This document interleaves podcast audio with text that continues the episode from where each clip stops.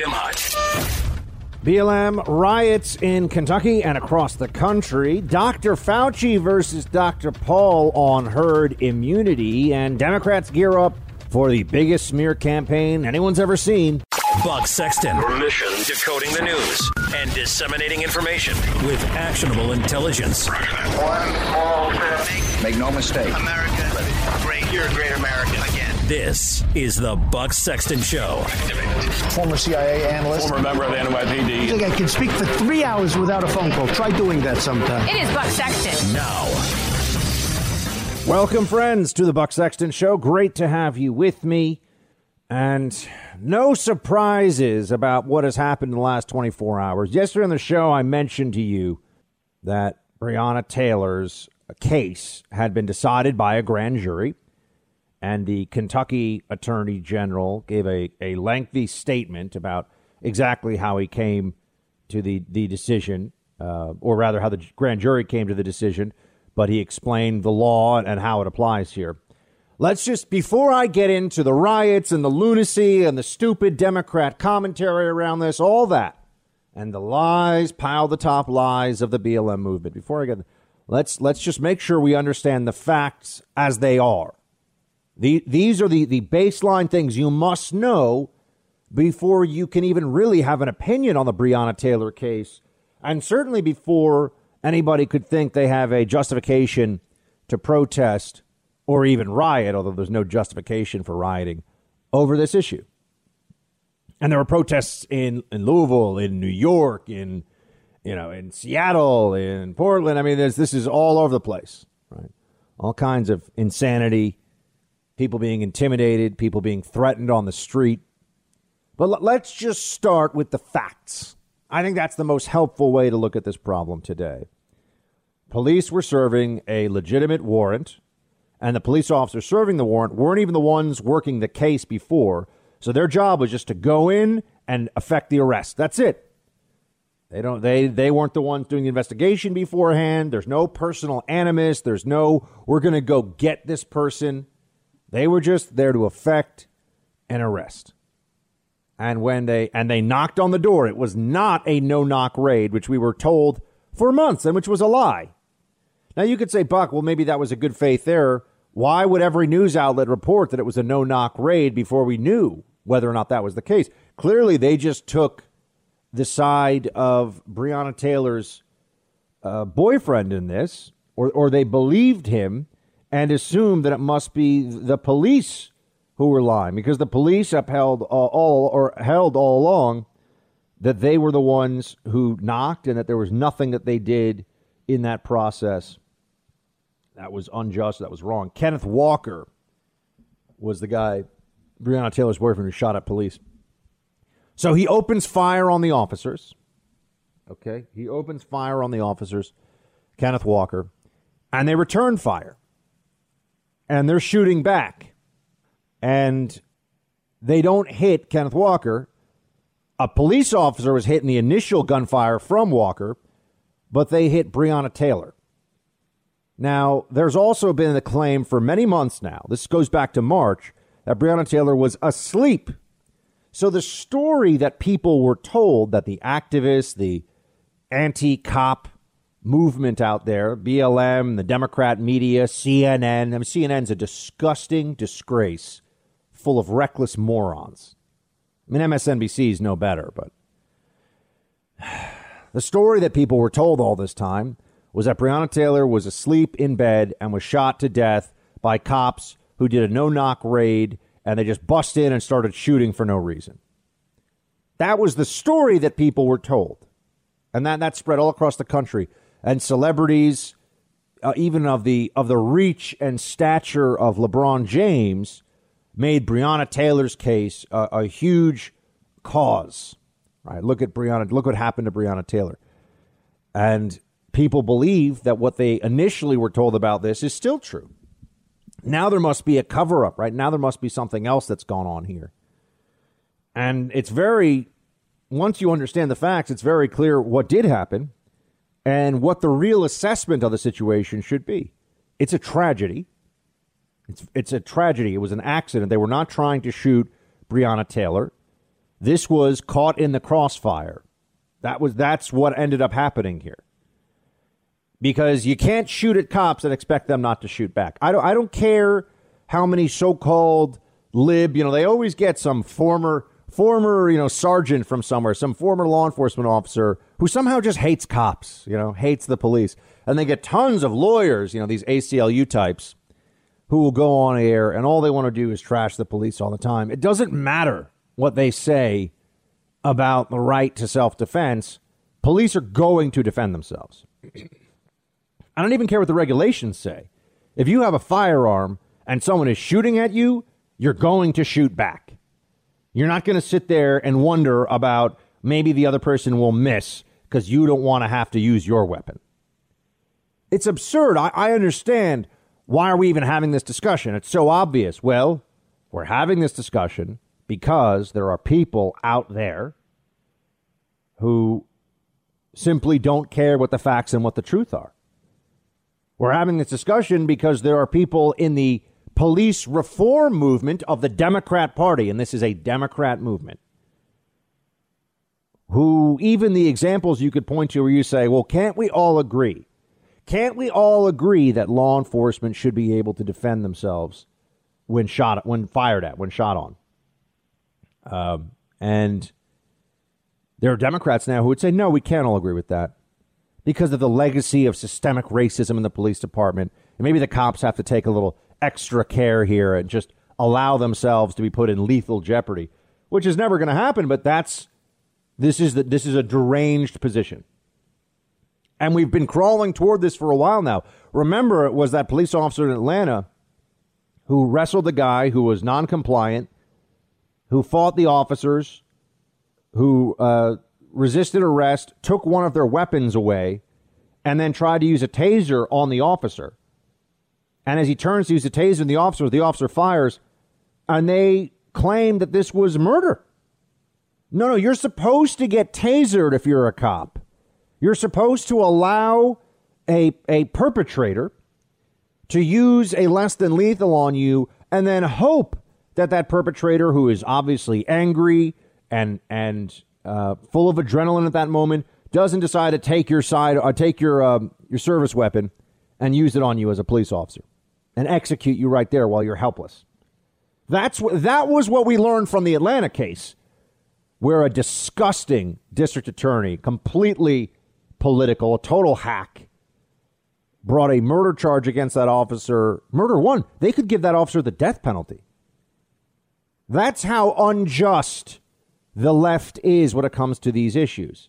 You see, the left doesn't like police because they don't want the mob, they don't want their emotional rabble to be constrained by laws.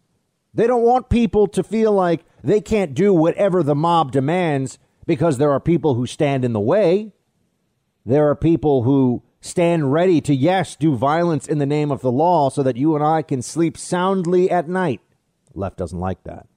Meanwhile, they'll use the force of the law for very minor transgressions. Some of you may have seen the video of the woman who was arrested at an outdoor baseball, like little league game, standing, uh, you know, or, or sitting in the stands, didn't have a mask on, so they arrest her. Oh, okay. People say, "Well, Buck, no." They, they told her to put a mask on, and then when she wouldn't, they said she's trespassing, and then they arrested her. Okay, they arrested her for not having a mask on. That's right. They took away her freedom. They processed her because she didn't wear a mask outside. And all the libs will cheer for this. I hope I hope Fauci is proud of what he's done to this country, that little moron. Yeah, no, I'm done with him. I've been done with him for a while, but I'm not even pretending to think this guy his I just see the slimy BS arguments from him now all the time. Never admits all the catastrophically wrong things that have been said by him in the past and just continues to make everybody feel like we have no future. We're going to have to keep wearing masks even after a vaccine. No vaccine's perfect. Got to keep wearing masks. Probably multiple iterations of vaccines. Got to social distance forever. I just want to tell Fauci go blank yourself. You don't know what you're talking about.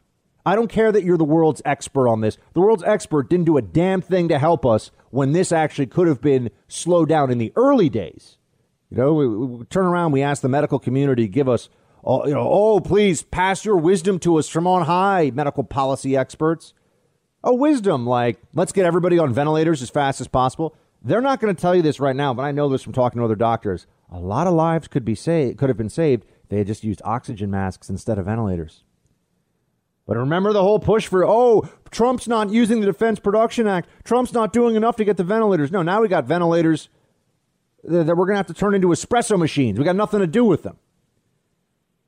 Ventilators cause infection very quickly. They're, they're, they're a absolute last resort. And they're not meant for long for the long term usage of trying to keep people breathing when they have this COVID problem, which is why you know you went on the ventilator, you had a fifty percent chance of dying on it. But oh no, the uh, the the the top caste, the elites of the medical policy community, they really they really have been doing a great job. Heck, heck of a job you've done, Fauci. Heck of a job.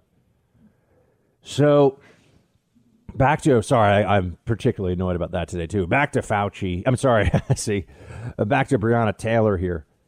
Uh, there was an injustice done yesterday, and it was not the decision to uh, forego murder charges. That the grand jury did not think there was a, there was a murder here, and there wasn't. Obviously, shooting at someone who's trying to shoot you, and and missing and hitting somebody behind that person doesn't make you a murderer. It makes you human. It means you made an error, a, a, tactical error under pressure that a lot of people would make, even people who are trained. But there was injustice yesterday. There in fact, two injustices that I want to talk to you about. Neither one of them have to do with cops not being indicted for Breonna Taylor's shooting. You're in the Freedom Hut. This is the Buck Sexton Show podcast. It is shameful what came out of the Attorney General's office and the grand jury, not because of grand jurors, but because we know that prosecutors craft their own narrative. They can expand the number of witnesses that go into a grand jury, or it can be very narrow. And if there is an issue of fact and law that still remains, individuals should have the right to express their defense in a trial by their peers.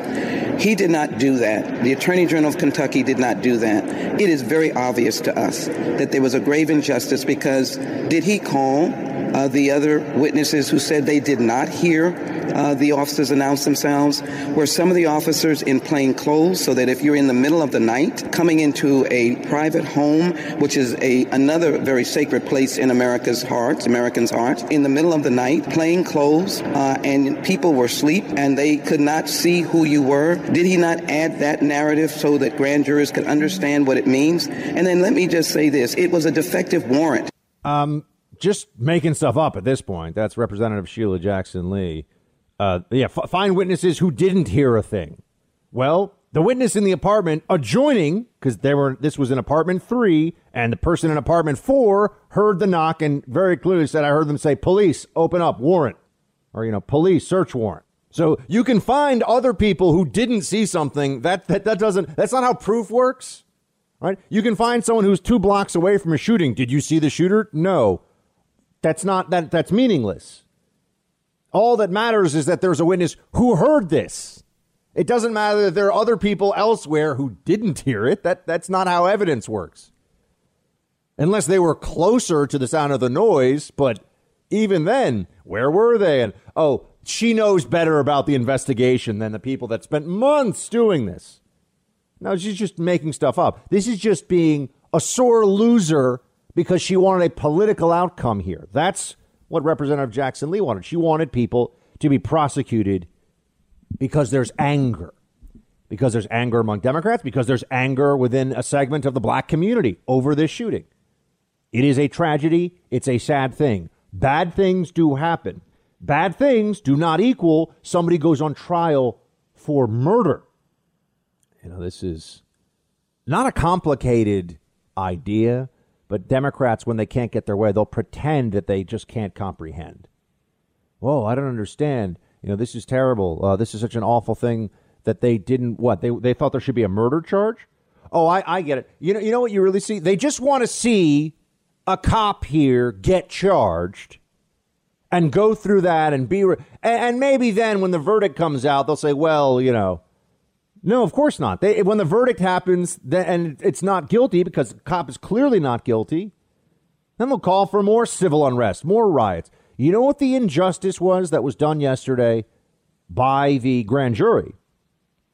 It was the decision to indict on three counts of wanton endangerment because one officer, not even the one who shot fatally Breonna Taylor, one officer fired rounds that went into a, a neighboring apartment. Anybody who knows anything about ballistics understands that that can happen.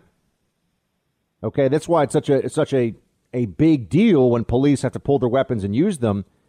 You know, so so now it's you know. By the way, a bullet could go through a person, depending on the caliber and the and the proximity. A bullet could go through a person and hit a person behind them. So so now you're going to hold that person accountable for that too. If they're if it's a legally justified use of force, you're expecting the perfect usage of force? No. So what they did was put these three wanton endangerment charges under Kentucky law against one officer who didn't kill Breonna. Taylor. he didn't even kill Breonna Taylor. Right? There's murder and there's killing. Killing means you take someone's life. Murder is you illegally and immorally take someone's life. He didn't do either of those things. He just fired at her boyfriend. Who I've also got to say, people are banging at your door at three o'clock in the morning. You just start blasting? You, you just start blasting at them? I mean, that's that's a risky thing to do, especially when it's very possible they're police, and especially when, based on some of the additional evidence here, it is still believed by law enforcement that Walker was involved in the drug trade. Okay, he thought it was drug dealers coming to rob him. They just happened to be coming to that apartment to rob him at 3 a.m. He just happened to be the luck of the draw there for him. Let's use our let's use our heads, folks. But no, the injustice here was the charging of one officer with three counts of wanton endangerment as just a an offering, an offering to the mob, trying to buy them off. Here you go.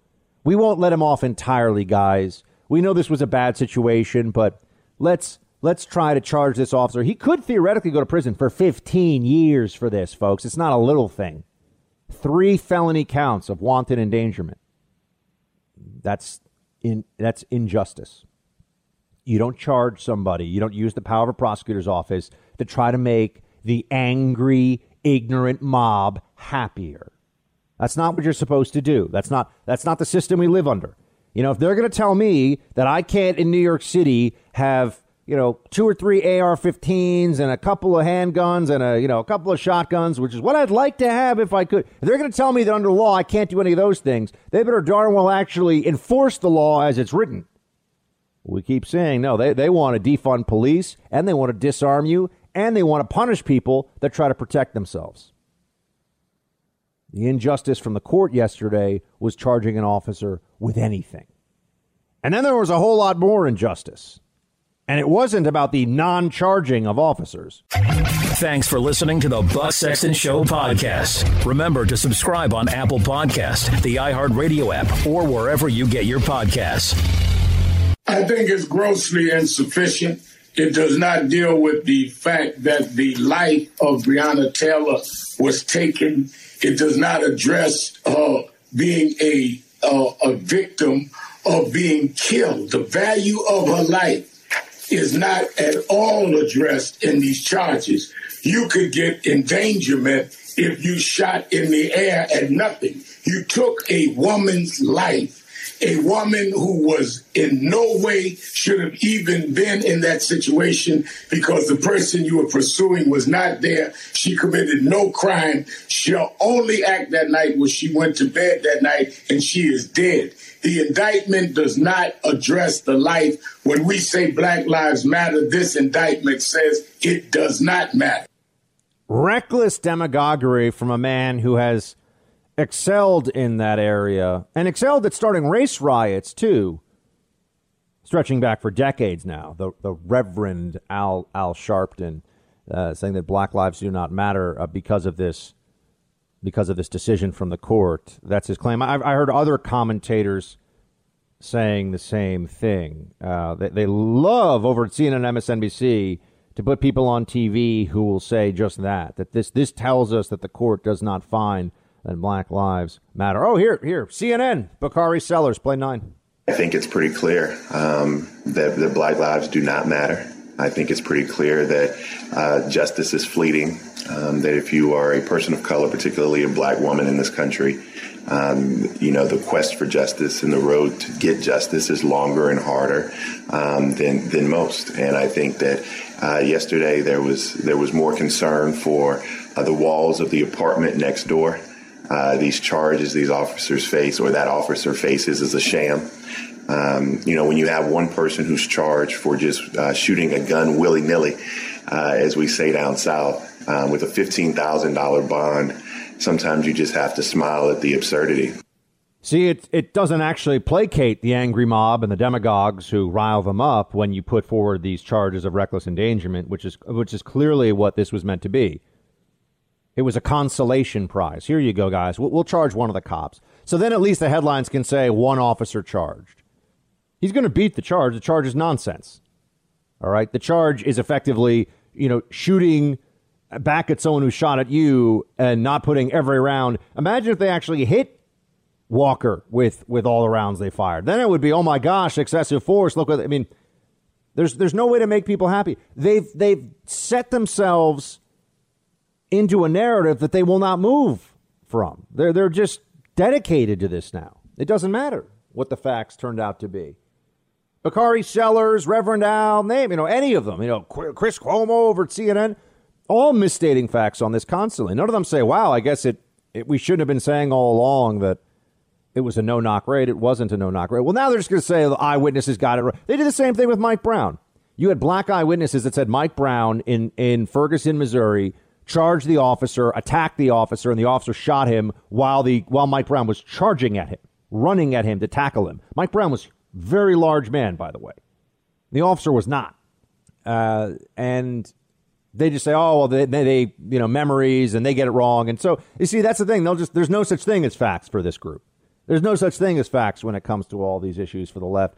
Because even when we have things that we should all say, okay, here's what happened, to the best of, of our ability to know anything, here's what happened. They'll say, no, we don't think, we don't agree that's what happened. No, what happened is a thing that we, we tell you we want to say happened. That's their approach. It's very hard to uh, very hard to argue with somebody when you can't when you can't even work from the same reality.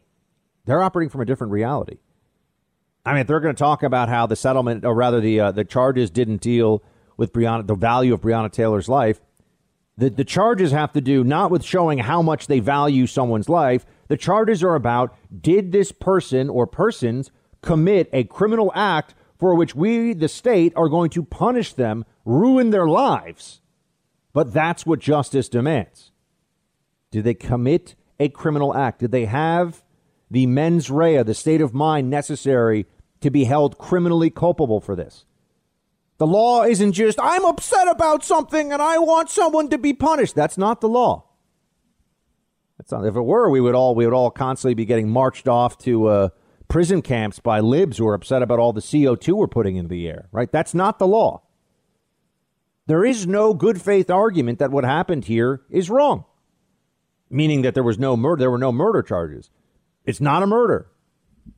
It's just not. I mean, they can argue about this all day. It is a tragedy.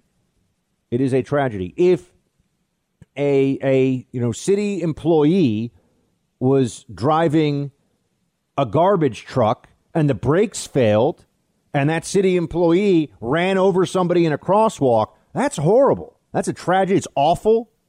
Bad things happen in the world. That's a terrible thing. And we should all do what we can, and society has an obligation to help out that family that has that law. But you don't lock, I mean, if, if the brakes failed, you don't lock up the guy driving the truck as a murderer. Doesn't matter how upset people are, not a murderer. You know, this is an important distinction here. But you see, they're trying to they're trying to use emotion to overcome and erode the law. They're saying the most inflammatory things possible. And here you have multiple commentators that I, I saw, and I'm sure there are a whole lot more, saying that this judgment shows that they believe, quote, black lives do not matter, end quote. Wow. You see a lot of people yesterday talking about how Breonna Taylor's family got $12 million from the city of Louisville. That's, that's the, the city of Louisville saying, we are really sorry about what happened. This should not have happened. And we're going to try to help take care of your family and try to ease your pain in some way, even though they'll never be they'll never be able to make it right. Money doesn't make it right, and I totally get that and accept that. But that's where the you know the societal culpability here, the the system's culpability comes in, paying for an accident, a tragic accident. You don't lock people up for an accident. I know you say, Buck, but they they chose those officers chose to draw their weapons. They did what they were supposed to do. When someone is shooting at you and you're a cop and you've said police search warrant and they shoot at you, you shoot back. Full stop. There's, uh, we're not going to budge on this. You know, we're, we're going to have to start digging in, folks, and being a little absolute on some basic principles because the left is playing games with all of this now. Oh, maybe they maybe they didn't need to shoot back. Maybe they could get like a magic, you know, net gun and just wrap the net around somebody so that then they don't have to shoot. I mean, this is the kind of idiocy I hear liberals. I'm being serious. I hear them talking about things like this. Maybe we have some. There's a dart gun they can use or something else to incapacitate a person shooting at police. No, we have less than lethals. They try to use them sometimes. When someone's shooting at you, you're not shooting back with a taser. But they don't really care about the truth here, about what's really happening. This was all about a narrative, it's all about a storyline. And ultimately, we have to confront this. People get uncomfortable doing it, they don't want to hear it. Uh, they, many of them still believe it. The story that the police are systematically hunting black men and murdering them without consequence, that is the central premise of Black Lives Matter movement, is a lie. It's a lie. It's just not true. And they can keep saying it and keep getting worked up about it, and it's not true. No, no part of that. It is not systematic. It is not continuous. It is not widespread. It is not unpunished. And it, and oftentimes they're picking cases where it's not even an unjust shooting. Not always, but most of the time. Most of the time. The shootings that they pick to make a, a major cause for the movement, they lie about what happened, and then we find out the truth. They just pretend like we don't know what really happened anymore. Friends, this is about rage and resentment and envy mobilized for the purposes of the Democrat Party. That's what is really going on here. Just tearing us apart, hurting us as a country.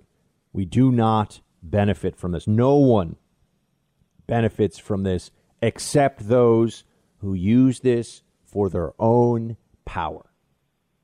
Doesn't make our community safer, doesn't make us get along better as a, as a people. America is this incredibly diverse country, and we do get along very well overall as a people. You look at us compared to a lot of other countries and what goes on there. The Democrats want to pull all that apart.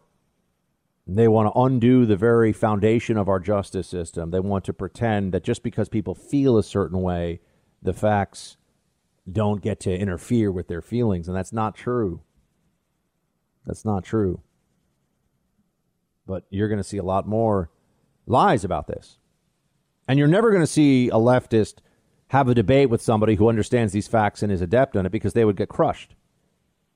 They can't they can't actually handle an exchange here. They're going to say, "Is it fair?" No, it's never fair when someone is killed by the state in an accident. That's never fair. It's it's wrong, it's tragic, it's bad. Is it murder? That's a different question.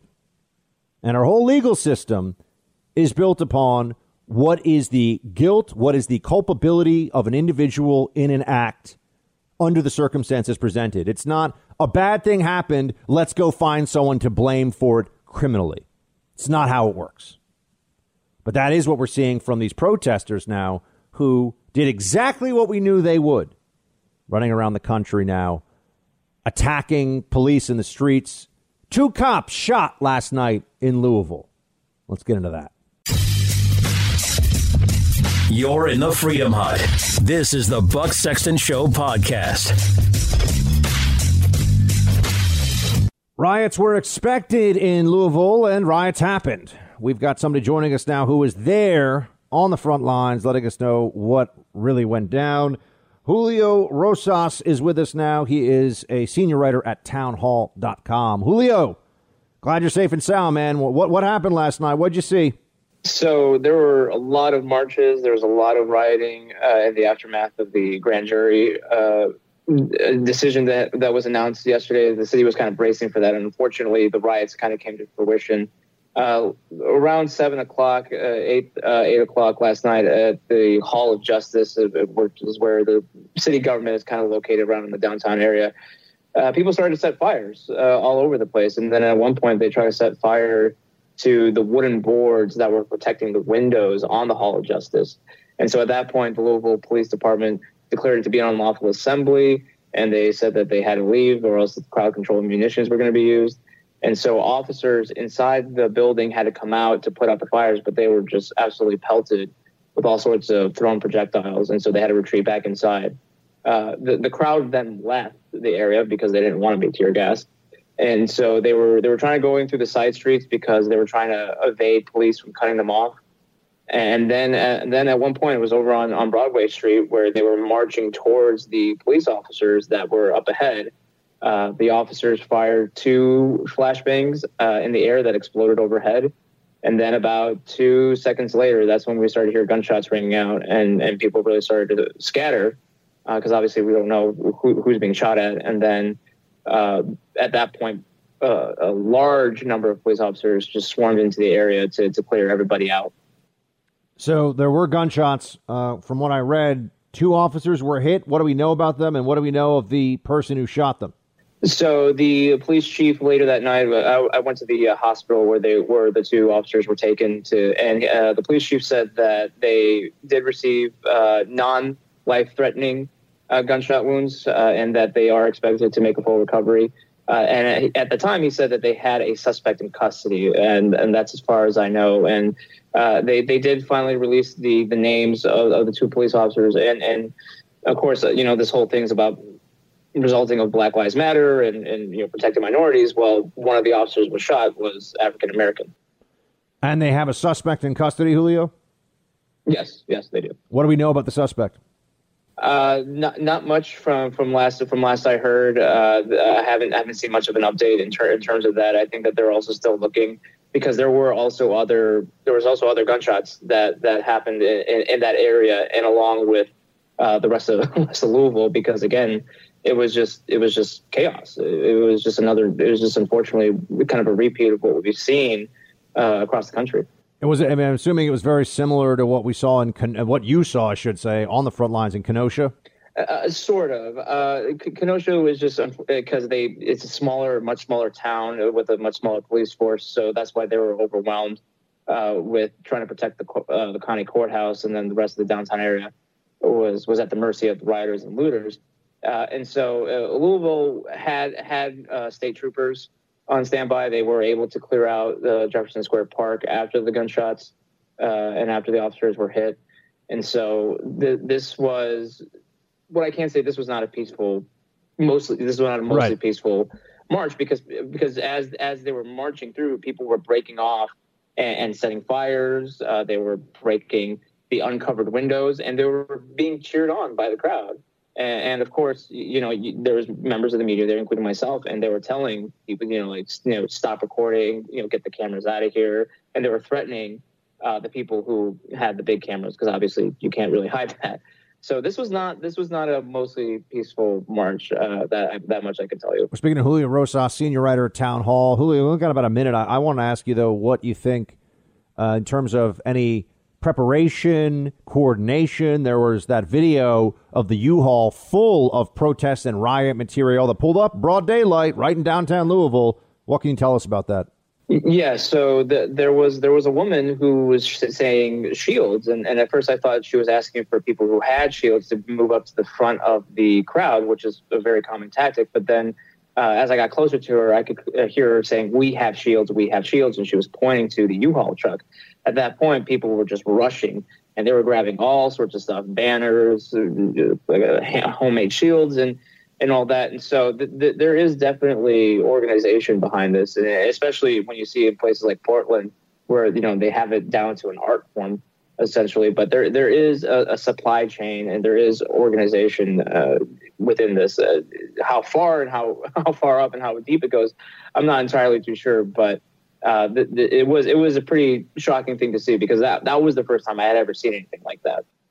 Julio, uh, just real quick, are we expecting more in Louisville, or do you think it's going to calm down? So I think because unfortunately we did have those two officers shot, the, the police kind of are taking zero chances. Uh, what we saw last night, they really cracked down pretty hard. Uh, they they actually rounded up uh, a lot of reporters in, in their in their crackdown and arresting people, including uh, two reporters with the Daily Caller. And so I think they're going to really be uh, bringing the hammer down on, on anything nefarious that might happen. We'll see. Could happen elsewhere in the country. We'll Julio yeah, we'll Rosas of, of Town Hall, everybody. Julio, stay safe, man. Thanks again for all, all your reporting. We appreciate it. Thank you, Buck.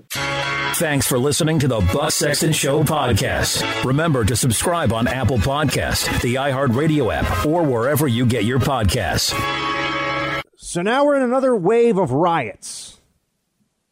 Going to be happening in cities across the country, most likely. Now, uh, on the one hand, I have to say, I, I, do believe that when these BLM rioters do the stuff that they do, uh, they're unintentionally cutting campaign commercials for the Trump campaign. I mean, they're they're helping the cause of Trump getting reelected by showing the American people, especially those who are not brainwashed Democrats, right? Those voters that maybe would go either way, that kind of believe Joe Biden's not such a bad guy and he's been around a long time, but you know, Trump was good on the economy.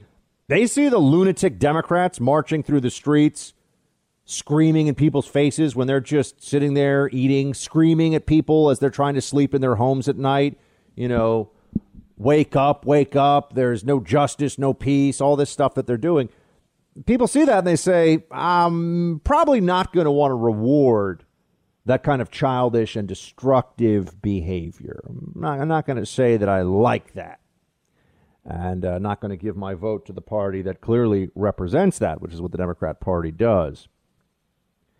Um, but beyond that, I, I want to note that there's there are inherent contradictions in the BLM movement that they're never forced to address. That the people that are out there marching are never asked about. You know, you'll notice they they don't do a lot of man on the street stuff with BLM, do they? Reporters.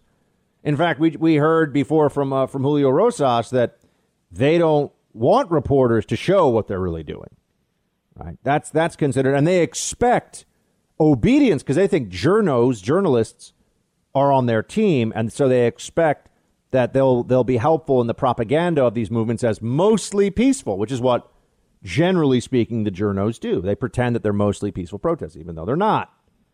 It's not a mostly peaceful protest when you have people passing out free riot shields right after a a grand jury makes a decision about charges, mostly the right decision. But as I said, I, I don't think that the cop should have faced the three charges of wanton endangerment. I think that's just a total cave. That's cowardice. That's trying to buy off the mob. That's all that is. There's, there's no justification for that. Looking to charge one of the cops with something so they didn't let them all off. That's all that is. That's that was the decision that was made. And I'm sure the grand jury felt that way too. Okay, well, we don't we don't want to let the you know this was bad, so something someone has to get punished for something. That's not justice. But on on this this point about what what is fair, what is right, and what is just, I would note that the the BLM movement uh, should be asked about some things. I mean, they they should have to explain to people. Uh, you know, why is it that they they do this stuff and they commit injustices? While claiming that they fight for justice. They attack innocents in the name of protecting the innocent. They don't see these contradictions. Even if they could, they don't care. This is about raw power, and only a fool can't see that. Why? Why doesn't ever? Why doesn't everyone understand this right off the bat? Uh, you can't claim to be a movement about justice and then go and destroy the property of people who have done nothing to you. They're, they're going and attacking businesses. They're, they're breaking windows. They are stealing money, right? Destroying property is a form of theft because you are causing debt. You are taking money from that. When you break a storefront window, you are taking money from that store, from the people who own it and people who work there. You're taking from them. Now, we, we have to get back to what kids learn in kindergarten here about keep your hands to yourself, don't take other people's stuff. BLM movement seems to have forgotten all that, doesn't care about any of that. You cannot claim to be a movement concerned with justice and do injustice regularly, repeatedly, unapologetically, which is what BLM does. They they say that they're fighting for justice with these acts of destruction and intimidation against innocent people.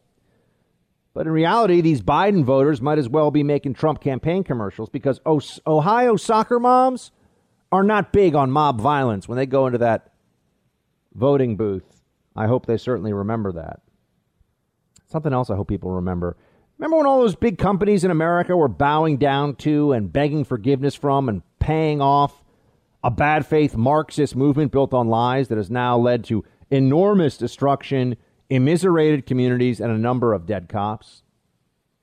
I hope you remember. I hope you never forget how many companies immediately bent the knee. BLM rioters going around feeling like they're not only supported by the media, but they're funded by corporate America. It's uh, it's a troubling circumstance, friends. The the elites are using the mob against those who stand in the way of total control of those in charge. This is not a new tactic. This has been done in many countries and many times in history in the past. Right? The people that are calling the shots that have special privileges and tremendous wealth, they get the angry, insecure, unsuccessful mob to start burning down other businesses, to start attacking the political competition so that the people who are angry are making sure that the people who see what's really going on aren't able to throw out the bums who are making all the decisions at the top. There's a strategy behind this. You know, the Democratic uh, elites, I mean, the greatest fraud of those elites in the activist class is the pretense that they care about working class people. There was a video last night where you saw a protester going up to a to police officers with a megaphone. This was in Washington D.C., our nation's capital, and he was saying, "Look at you! You're protecting McDonald's. You're an idiot." Um, if the cops weren't there, they would have trashed the McDonald's, berated any employees who were inside, terrified any patrons who were just trying to have a simple meal. And these idiot protesters would feel righteous about it. On an MSNBC, they treat them like they were the freedom riders. They treat them like they were people fighting for civil rights. It's appalling. It's appalling what they do. But this is where we are. This is the society that we live in now. I mean, just imagine for a second if, in response to charging Kyle Rittenhouse with first degree murder, still amazing that that's what ended up happening, but it is where we are. Imagine if Trump supporters in cities across the country rioted, attacked police, destroyed buildings. The lib media, and I mean Nancy Pelosi and Chuck Schumer and the rest of them, they would demand martial law, suspension of habeas corpus, and order the National Guard to open fire. They'd have no problem with it. No, no issue with it at all. They would demand it, in fact. You cannot be a movement devoted to justice that commits injustice, which is what they're doing. You cannot explain or justify destroying the businesses, the homes, the peace of mind, the safety of people who happen to live in a city where there happen to be some angry leftists. It's completely unacceptable. And it's why BLM does not deserve your support, does not deserve even, it does not deserve deference, doesn't deserve respect. It is a destructive Marxist movement based entirely in racial division and resentment and anger that hurts people. It is hurting this country.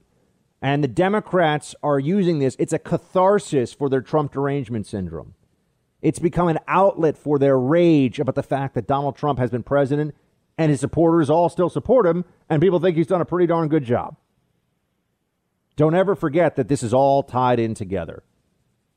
That this is, for the left, a way to try to seize the moral high ground while they're really just complaining about Trump's America. You're in the Freedom Hut. This is the Buck Sexton Show podcast. every time this happens, we obsess over details as if there are enough details to make America finally believe that black folks are worthy of living. The details did nothing for Tamir Rice. They did nothing for Aiyana Jones, who was asleep on a couch. They did nothing for Walter Scott when we saw on video he was running away. And they certainly didn't do anything for Breonna Taylor. The details never seem to be enough to treat our lives as valuable by a system that has a foundation based on our labor and not our humanity. The demand is simple. Stop killing us. We know that black victims will never be perfect enough for this system. We simply, simply want to be allowed to live, to rest, and to thrive. That's a black black policing reform activist named uh, Brittany uh, Cunningham. And that's a very good example of the poisonous and deranged rhetoric of Black Lives Matter. D- does she really think that people don't care about black? That, that's really her belief. She really thinks that no one cares about black lives. Black police officers don't care about black lives.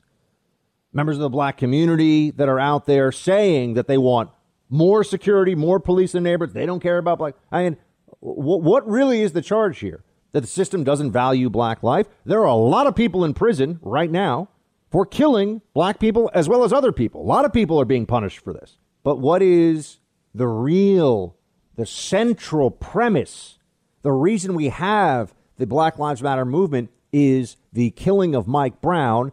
Mike Brown deserved to be shot by a police officer. Doesn't matter that he was black, doesn't matter what color he is, he deserved what happened under the circumstances as we know them. If you attack someone who is a police officer and try to harm them, they will shoot you, and that is justified. So the movement is founded on a lie hands up, don't shoot. And then there are successive lies after that. She mentioned Walter Scott, a case in South Carolina, and you know, as the system doesn't value his life. That cop was charged with murder. That cop's going to spend the rest of his life in prison. What, what what is she missing here? That that wasn't it. So she's even talking about cases where people said, "Yeah, actually, that cop did cross the line. That is excessive force. Guy's guy's life is ruined. Over." So she's throwing in cases like that. No one says that police don't commit abuse. Police are human beings. Police can be criminals. They can be racist. They can, but you know, we're talking about less than one one hundredth of one percent or one one thousandth of one percent and you're going to throw all the other seven or eight hundred thousand sworn law enforcement officers under the bus all the time because one person does something that sometimes is bad. Sometimes they lie about it and make it sound like it's bad when it's not. But it's it's stunning. We simply want to be allowed to live. And then we go to the how many people are killed every year uh, by police, and how many young Black Americans are killed by other young Black Americans every year. We all know the disparity is about you know six or seven thousand to 10.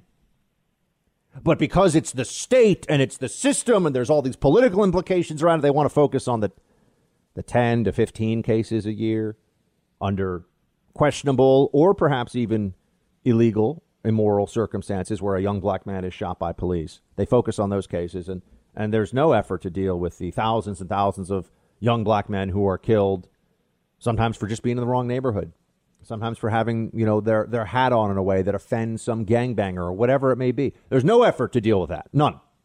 This movement ignores the thousands of deaths and, and focuses on a dozen or 20 a year, maybe, maybe 30. I don't know. What depends on the year. And then it's a huge national. We have to go through these national convulsions over this. All under this premise. LeBron James even said this that we're being hunted literally every time we leave our house. That's a, that's a psychosis. That's not true. The state is not hunting black people every time they leave their homes. The state is not hunting anybody every time they leave their homes. This is a lie. But you know what these lies do? They energize, they mobilize, they get people angry. And when you're angry, you're much more susceptible to being controlled as long as somebody tells you where to focus that anger. You're looking for that outlet. And then that leads to things like what happened last night in Louisville, where you had Two cops shot. This is what it sounded like as that happened. Play clip one. Oh,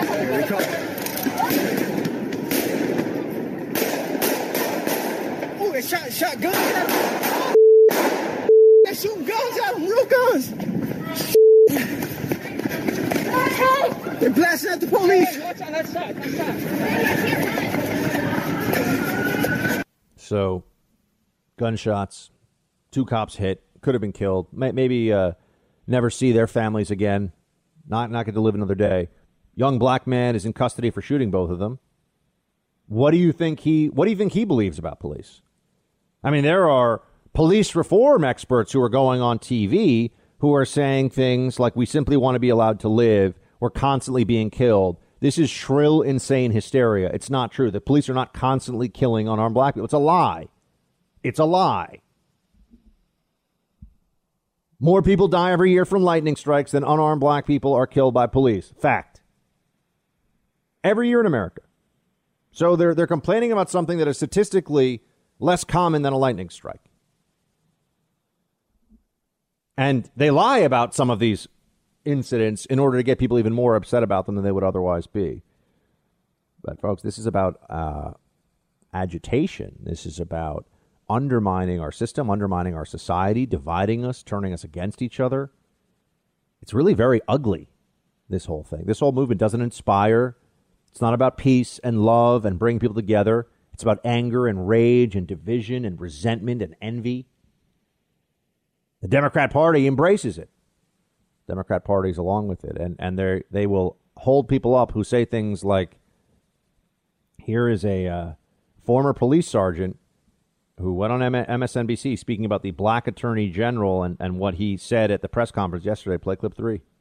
Well, listen, not only um, is he being intellectually dishonest about that, you know, I find all of his remarks with regards to this whole entire press conference offensive. And let me just speak to this whole celebrity influencer thing. While they can't speak for Kentuckians, let me say this as a black woman. He does not speak for black folks. He's skin folk, but he is not kinfolk. And so just like he thinks they can't speak for Kentucky because he's up there with a black face, he does not speak for all of us. This was not a tragedy. This was a murder. He should be ashamed of himself.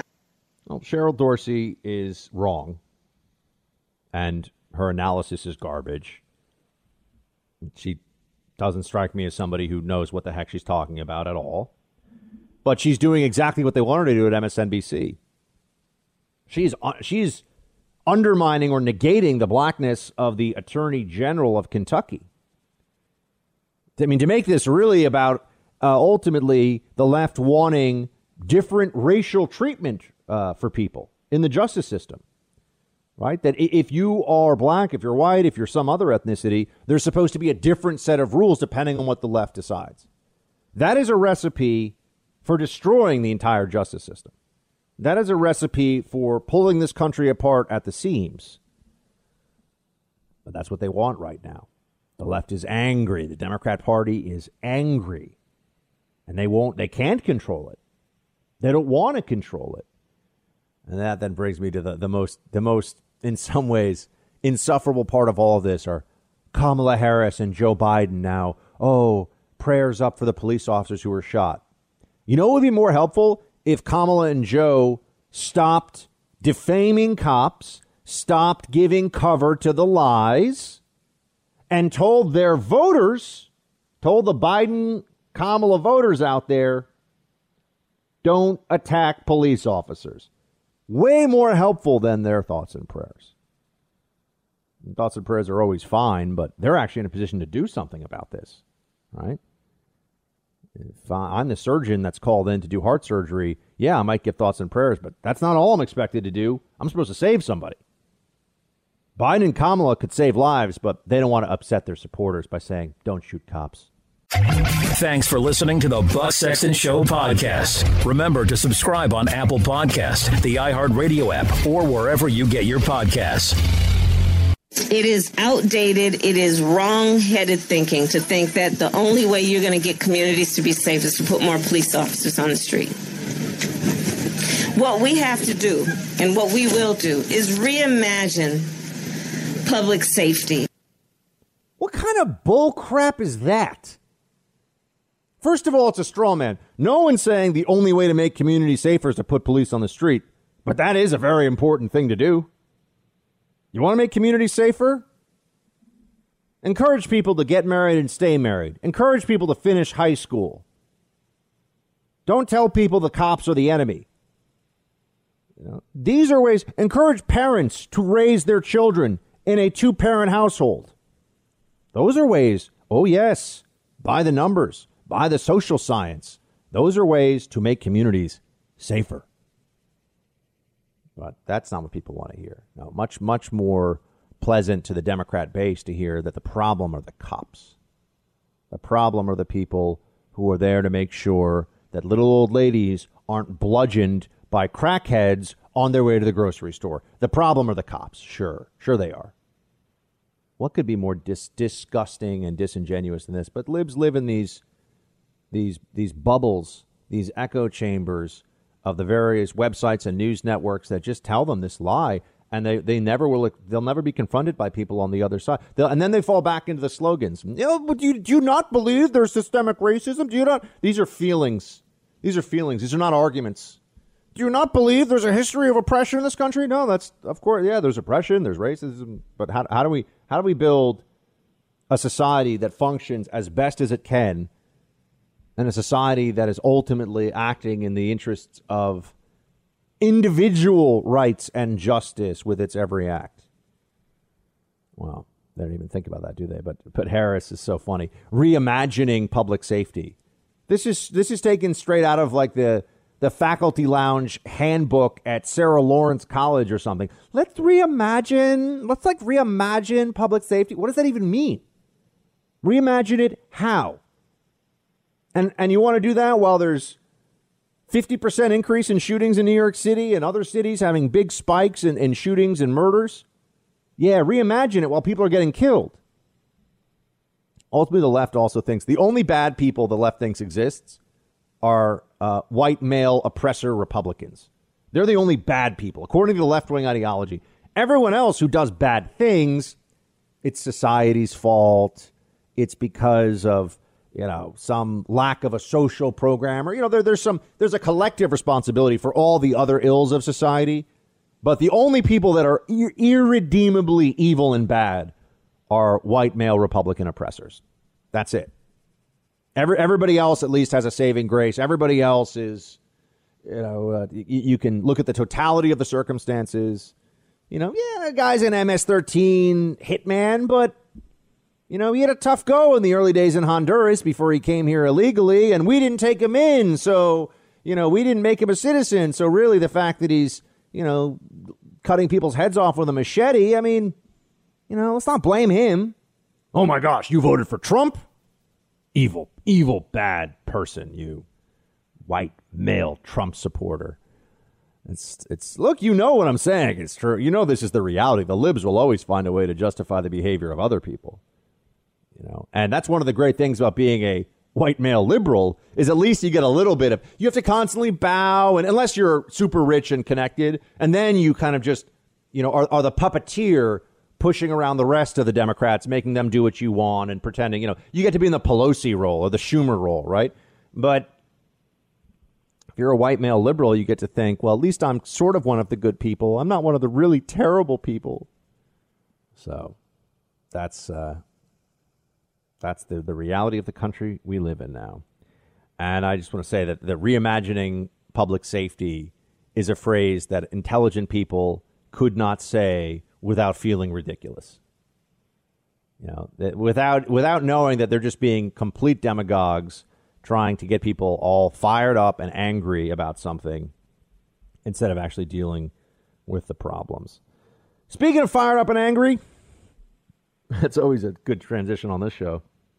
Speaking of fired up and angry, I don't trust this moment of calm we're having in the Supreme Court nomination battle. Something's going on. Something's up.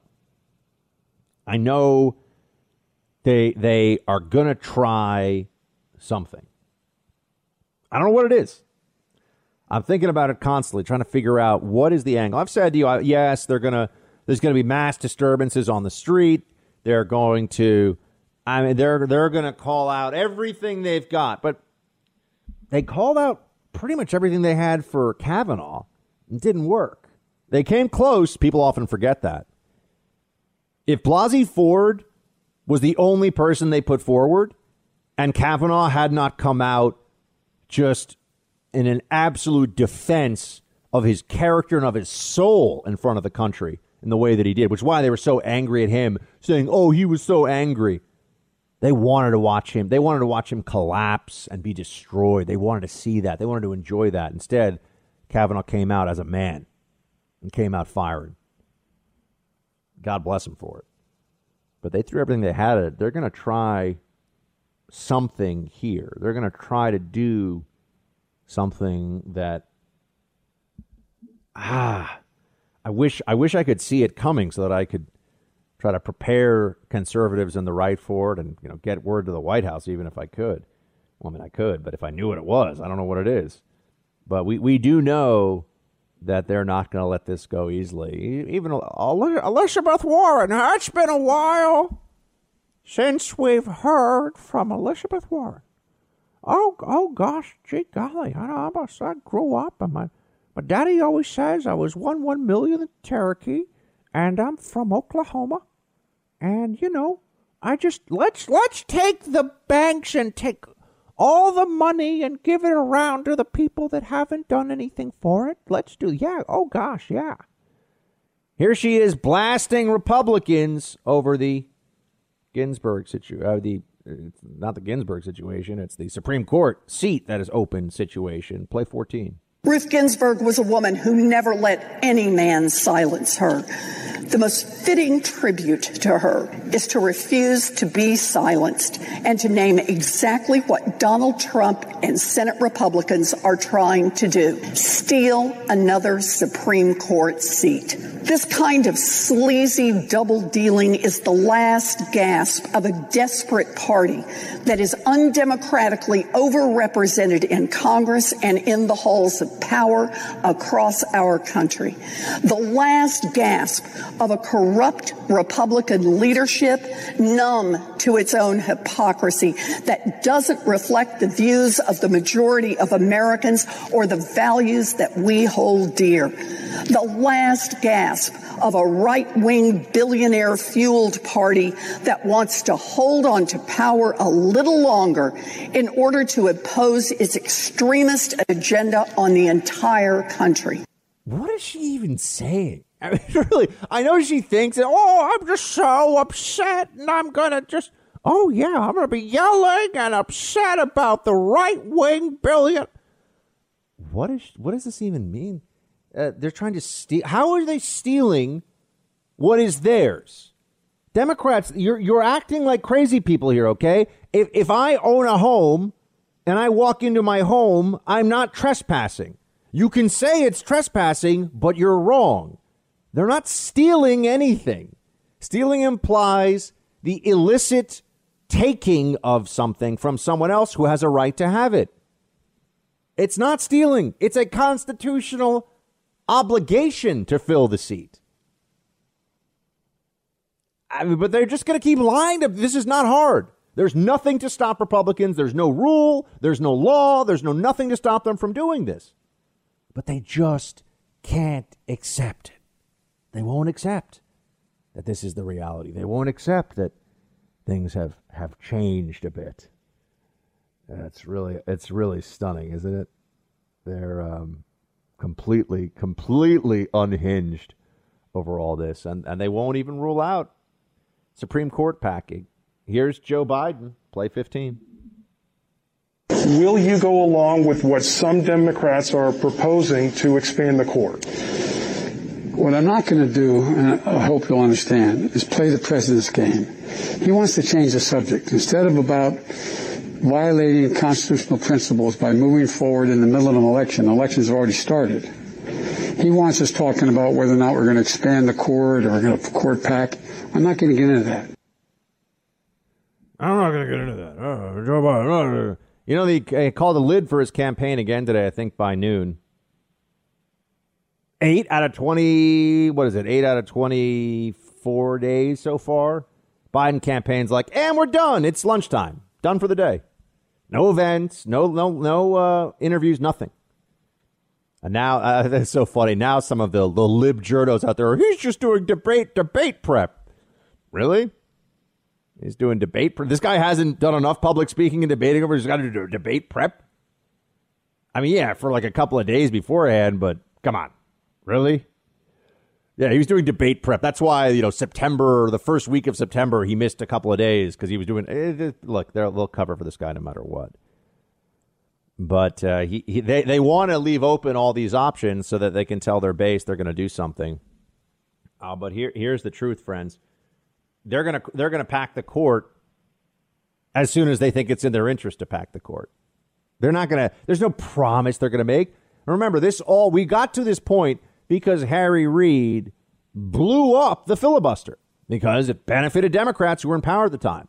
You know, they can't help it. They have a lust for power. They will do whatever they can to increase that power. There are no norms or rules or principles that will be allowed to get in the way. Now they got to live with that. Now they got to live with the consequences of their actions and, you know, take it long and hard. Sorry. Stinks for them. What a shame. Too bad. But I'm telling you, they're going to do something. And I'm going to keep, you know, send me your thoughts on this one. Let me know what you think they're going to do.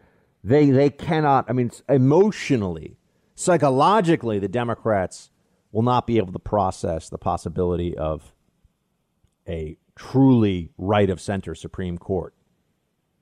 Just, I mean, it's not going to be like, you know, it's not going to be like putting Ted Cruz on the court. I can tell you that. It's going to be, you know, if if a if a one is far left lunatic, you know, uh, Sotomayor, and ten is Justice Scalia, right? The the court's going to be at like a six if we get Amy Coney Barrett. That's the thing. But they're used to it being at like a three or a four, and Sorry, that's not that's not written in the Constitution. It's not the way it has to be. Libs, maybe don't make the court so important. You're in the Freedom Hut. This is the Buck Sexton Show podcast. To serve on the board of a Ukrainian energy company facing serious corruption charges, you were the vice president running point on Ukraine the average Joe hears that and says, that sounds fishy. What's your understanding of what your son was doing for an extraordinary amount of money? I don't know what he was doing. I know he was on the board. I found out he was on the board after he was on the board, and that was it. And there's nobody. Well, no you've had a lot of time. Isn't this something you want to get to the bottom of? No, because I trust my son. But that doesn't pass the smell test. Like when you're vice president, isn't there a higher standard? Don't you need to know no. what's happening with your family, don't you need to put down no. some guardrails? Um, um, unless there was something that was uh, there was something on its face that was wrong. There's nothing on its face that was wrong. So look, if you want to talk about problems, you know, let's talk about Trump's family. I mean, come on, this is so. these so, guys are amazing. So you think that everything that happened was kosher? You know, there's not one single bit of evidence, not one little tiny bit to suggest anything done was wrong. You know that, but you keep asking me these questions. It's okay. He, you know, you're you're you know you're doing what you have to do. Look at how surly and defensive Biden got in this interview. That was a part of an Axios interview, asking I mean about about Hunter Biden, who look Democrats want to pretend that they're all about transparency and accountability and and good government, and that's of course laughable. But here's one of the reasons why it's laughable. You're running foreign policy for the U.S. government in a country like Ukraine that desperately needs U.S. help. Okay, this isn't like you're the point man for the U.S. relationship with Great Britain, which is kind of like, you know, goes as it is. I mean, it's not really going to, you know, the Brits will be okay. No one's going to, there's not going to be some huge change in our policies. Ukraine really needed us. And your son is getting paid, whatever it is, close to a million dollars to sit on the board of a company in an area he knows nothing about. It's about the appearance of impropriety, Joe Biden, you moron. He goes, not one bit of evidence anything's wrong. No, the evidence is this looks bad. And people lose faith in the system because of it. Right? So just want to say that's that's obvious. But but even even when he gets asked the question, you have to notice, even when he's just he's talking about this issue, it's clear that he is outraged that a journo would even ask him. He's outraged that a journo would even push him on this because they're supposed to be on his team. He's not supposed to get real questions. He's not supposed to be asked real questions. No, no, no, of course not. He's supposed to have people that just give him a constant back rub on TV and tell him how amazing he is and how the American people should vote for him. Even though, look, I firmly believe that he does not have, he does not have a, the con, he does not have the physical, psychological, emotional constitution to be president of the United States, folks. I, I don't think he's up for the job. I really mean that. I, I don't, I don't say that to be provocative. I think that, and I think Democrats, some of them, some of the people at the top echelon of the Democrat Party, they know this, but they're just he's just supposed to get them past the election, and then they'll figure everything out afterwards. And they're they're little sheep in the Democrat Party will just go, Meh. you know, they'll do whatever they're told, and they'll go along with this. And you know, when when when Pres- President Kamala takes the reins, they're gonna look. They're not gonna be even a little bit uh, remorseful about this. They're gonna say, "Look at what we pulled off! Ha ha! We stopped Trump from getting four more years by putting forward this." this empty suit buffoon that should be focused on, you know, feeding nuts to the squirrels and reading picture books to his, you know, his grandkids, which is fine. Nothing wrong with that. But he shouldn't be president. Right? He shouldn't he should be doing those other things that I said. Instead, he wants the nuclear codes. And Democrats are saying if you don't give it to him, you're a bad person. Thanks for listening to the Buck Sexton Show podcast. Remember to subscribe on Apple Podcast, the iHeartRadio app, or wherever you get your podcasts. Okay, it's been a little bit since we've talked to our friend James Altucher. He's an entrepreneur, podcaster, writer, all those good things. He's with us now to talk about what's going on in this country and here in New York City in particular. What's going on, James? Hey, Buck, how's it going? Thanks so much for having me on the show again. Yeah, man, and and it looks to me like somehow, and, and New York, I believe, is maybe the the most concentrated example of this. But I feel like everyone, as we're getting closer now than ever to a vaccine, the panic is getting dialed up among a lot of people on the left and a lot of people in the mainstream media, as if things are going to get. It, it, you almost get the the feeling that they believe things are going to get worse if we have a vaccine. Yeah, it's it's strange. I mean, here we are. We're in the seventh month of economic lockdowns, and cases are minimal at this point. We we already know so much more about this virus than we did in March. Like in March, we had no idea about the contagion rate, the fatality rate, treatments. Uh, you know what what will ventilators work or not? Will masks work or not? And so we crushed the economy like, could you imagine? Let's say there was no pandemic and somebody said, okay, everybody who has a business, we need you to shut that business down for a minimum of six months and everybody has to stay at home. We're just doing this for fun. You would say that's insane. You're going to crush the economy so bad that society and culture will never be the same again. And that would have been the correct answer. But there was this justification that we had this virus, and now you know, who knows what would have happened differently if we didn't have a lockdown, but we do know for sure the economy has been crushed. It's just obliterated. New York City is a great example where, I mean, just yesterday, de Blasio fired 9,000 critical city employees with, and we don't know, there's no plan. We don't know when that's going to stop. There's, there's no plan on any of this right now. And, you know, I, I wonder what your thoughts are as we get further in here. I, I know that you had that, that, uh, editorial that you wrote in the New York Post, and then Seinfeld responded in the New York Times. And I agree with you. It was weird that he was attacking you personally because the argument that you're making, a lot of people I know who are in New York and who understand the scene here have been making versions versions of it. And it's not a per it's it's not anyone being a good person or a bad person. It's this is what I see happening in the place where I live. And you were not living in a thirty million dollar mansion at the time in the Hamptons, from what I understand. Um, now that we're a little deeper into but, this, but only a month later, now I am living in a thirty million dollar mansion. No, I'm just kidding. that would be nice. But uh, you know, now that we're even a little deeper into this, what are the trends that you're seeing? We're supposed to get to opening of, of, indoor dining in New York City. Obviously, other cities across the country also are watching what's going on here, taking some of their cues. They're all Democrat controlled. So, what do you what do you think? I mean, are, are we gonna? I I believe I used to think that they were trying to lock us down until the election. And I want to put this theory past you. And then if Biden wins, all of a sudden the easy answer is, oh, things are getting better. We're going to be okay. We don't need to panic anymore. I actually don't think that's true anymore. Now it's locked down well beyond the election. and to use the pressure and the the authoritarian impulse that the Democrats have here to push through policies. And I, effectively, I think they like this control. I think they want to keep doing this deep into 2021, even if Biden wins. Yeah, I, I believe that too. I mean, look, Biden's talked about a national mandate for masks, which is just insane. And I'm not saying anything about masks, but I'm just saying a national mandate. That means whether you live in the densest part of New York City or you live in the mountains of Montana and you're going out to get your mail a mile away, you have to wear a mask. Like it's it's insane to make any kind of national law like this. So what I think is happening, and you're seeing this in New York City. First off, you're seeing already economic collapse, which is why the mayor is being forced to, you know, do all these firings just to save, you know, to save money. But what you're really seeing, and nobody will will acknowledge this, what you're really seeing is what is called traditionally fascism.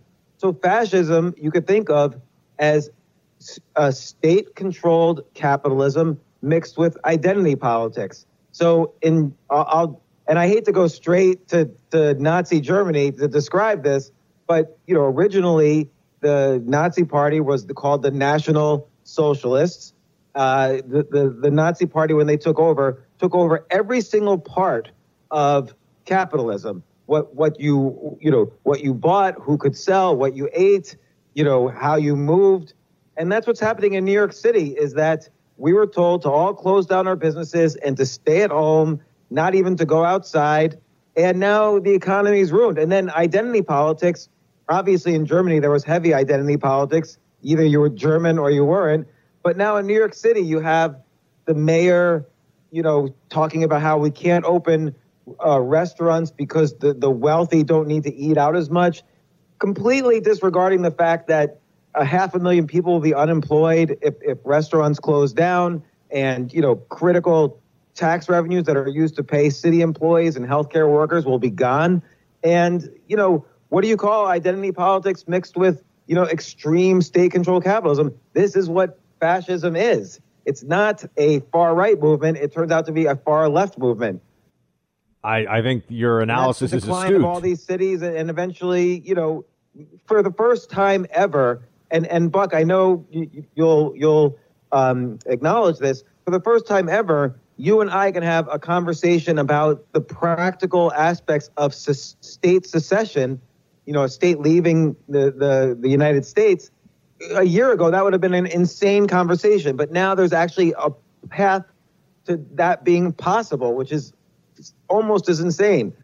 Well, yeah, I, I think that the the rifts that we're seeing, these political rifts as they play out, especially with the exodus from states like California and New York, uh, and and there's that's going to continue this narrative of you know the the Democrat socialist project. It took a while for it to reach catastrophic failure, but it is failing in these places. You know that there are certain states that have tremendous concentration of wealth. A lot of you know New York's a great example, California's a great example, and it takes time to ruin something that was so wealthy and so fortunate, right? It's kind of like the bratty kids who inherit the family company and the family fortune. They don't go bankrupt day one, but over time, they pretty much sometimes will ruin it. And I think that's what we're seeing now. Yeah. I mean, now when you get to the Cuomo and Newsom level, Newsom is spending time saying that only electric cars, I think, are going to be sold in California starting in, you know, 2035 or I mean, this is this is Looney Tune stuff. Yeah, I mean, and look, California, which has always been considered so progressive and so open to equal opportunity in theory, is actually the reverse of that.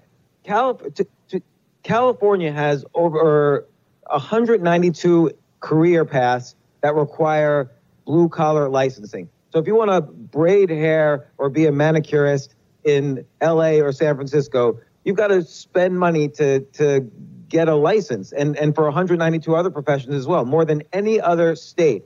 What do people want in, who are who are protesting? The thing that they want most is prosperity and jobs. And the actual laws of states like California and New York are preventing people who, who most need jobs from getting jobs because the state is trying to control every aspect of how we make money, how we raise our families, how we find prosperity for ourselves. And I'm not, I'm not being ideological. Like this is just how you, how people survive. And it, it seems like the laws are trying to to prevent us from doing that. Oh, you have to stay indoors, and then if you want to work, you have to apply for all these licenses just to I don't know braid hair. Or in New York now, nobody can eat out. It's just not. It's illegal to eat in a restaurant. It, and meanwhile, there's not really. I, I'm not saying there's no health risk at all, but people will do what is right for them. If they need to quarantine because we know, okay, the, the coronavirus affects older people and people with pre-existing conditions, those people will quarantine the same way they would in a flu epidemic, the same way kids might quarantine in the 1930s if polio broke out in their school. People would take off from school for a little bit. You didn't need laws and, and shut down the entire economy in order to in order to survive these epidemics that, that we survived each time. What do you think about the the argument? We're speaking of James Altucher, author, writer, podcaster. Uh, what James and, and, fellow New Yorker, uh, the the argument that lockdowns didn't even have the intended effect of suppressing the virus. Where do you come down on that? Well, the lockdown, the entire purpose of the lockdowns from the very beginning of this.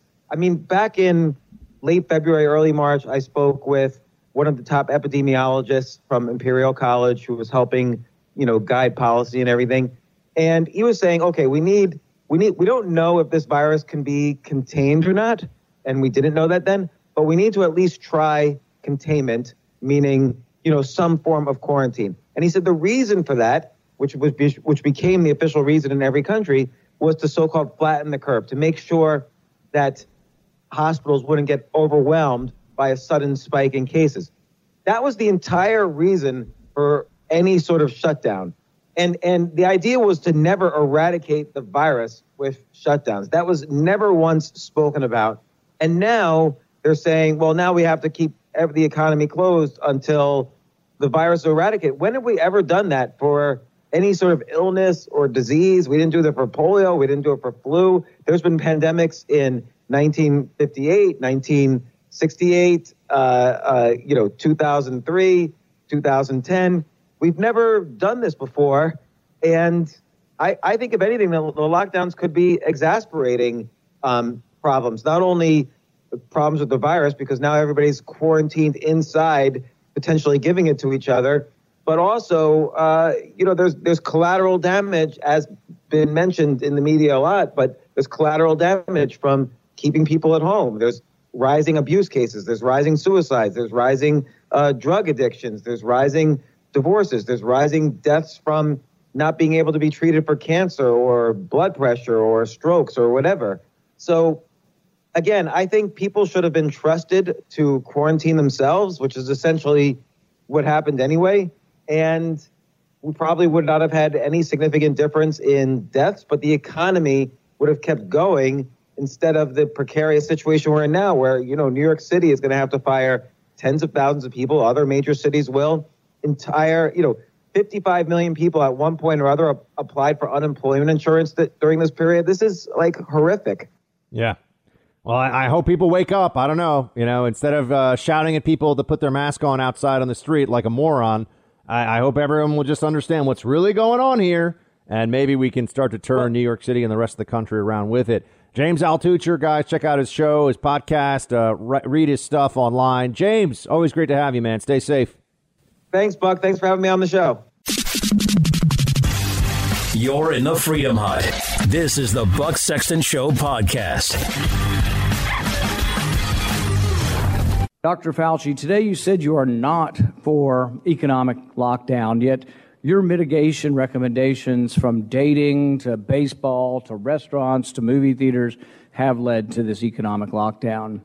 Do you have any second thoughts about your mitigation recommendations, considering the evidence that despite all of the things we've done in the U.S., our death rate is essentially worse than Sweden? I don't regret saying that the only way we could have really stopped the explosion of infection was by essentially, um, I want to say shutting down, I mean essentially having the physical separation and the kinds of recommendations that we've made. But you've been a big fan of Cuomo and the shutdown in New York. You've lauded New York for their policy. New York had the highest death rate in the world. How yeah. could we possibly be jumping up and down and saying, "Oh, Governor Cuomo did a great no. job"? He had the worst death rate in the world. No, you misconstrued that, Senator, and you've done that repetitively in the past. They got hit very badly. They've made some mistakes. Right now, if you look at what's going on right now, the things that are going on in New York to get their test positivity 1% or less. All right, I, I, can't even, I can't handle this guy anymore, okay? Bull. I, I got a call from the test and trace corps yesterday, the day before. They don't know anything. They're just harassing me. You know, you know, are you making sure you stay inside? Yeah, of course. Are you doing everything that we tell you to do? Yeah, sure. Do you know how to get a COVID test if you need to? Yeah, okay. I mean, I'm being serious. This is what they ask me on the phone. They call me. They have a human being who calls me. Look, I'm polite. It's a person doing their job. I'm not going to hold a hold. I don't hold them accountable for these stupid policies, right? They're just doing what they what they're told is their job. But the heck is this? And Rand Paul's totally right. Fauci runs around being a little fanboy for Cuomo. Cuomo is the worst, the worst COVID response in the world from this moron. And it's the numbers. Look at the deaths. Look at the numbers. Okay. The worst in the world. And Fauci's now, well, they've done all these good things. What have, what have we done now that we weren't doing earlier on? Oh, we're not sending COVID positive seniors to nursing homes. Okay, Cuomo figured that one out the hard way. But see, this is the problem, folks. It's all now, well, sure, you got hit really hard, even though you had lockdowns, and even though you had all these things.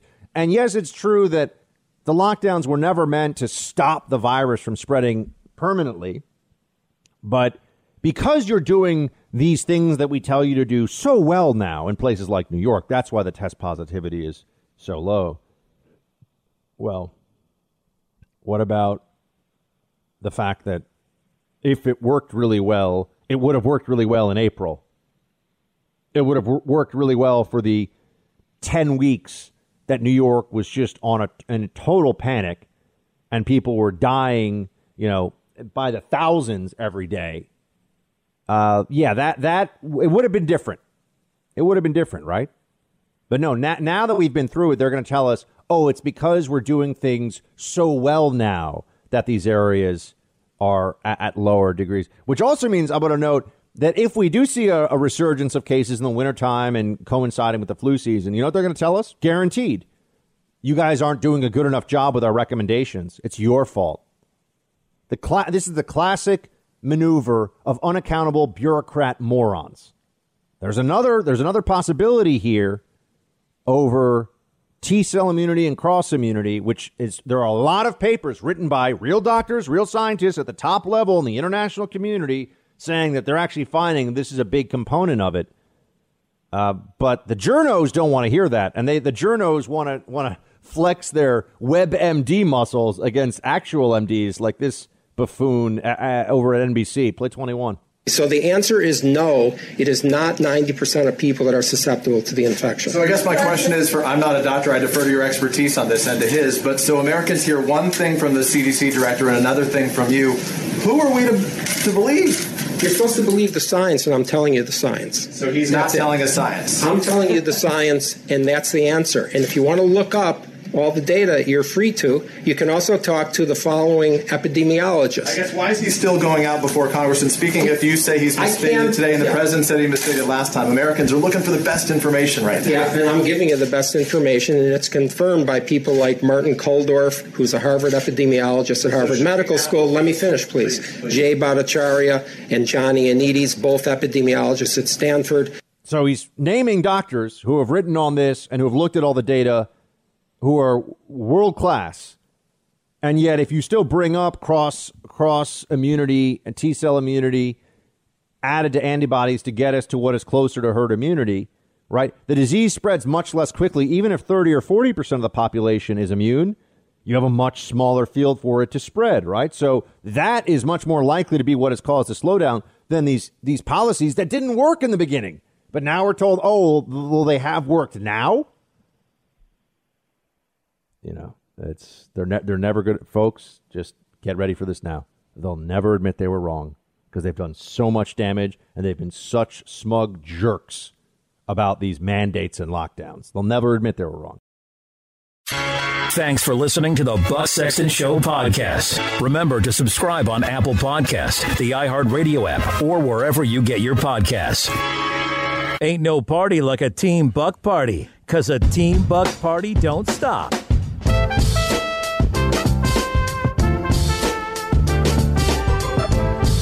Yeah, we got Buck turned up to 11.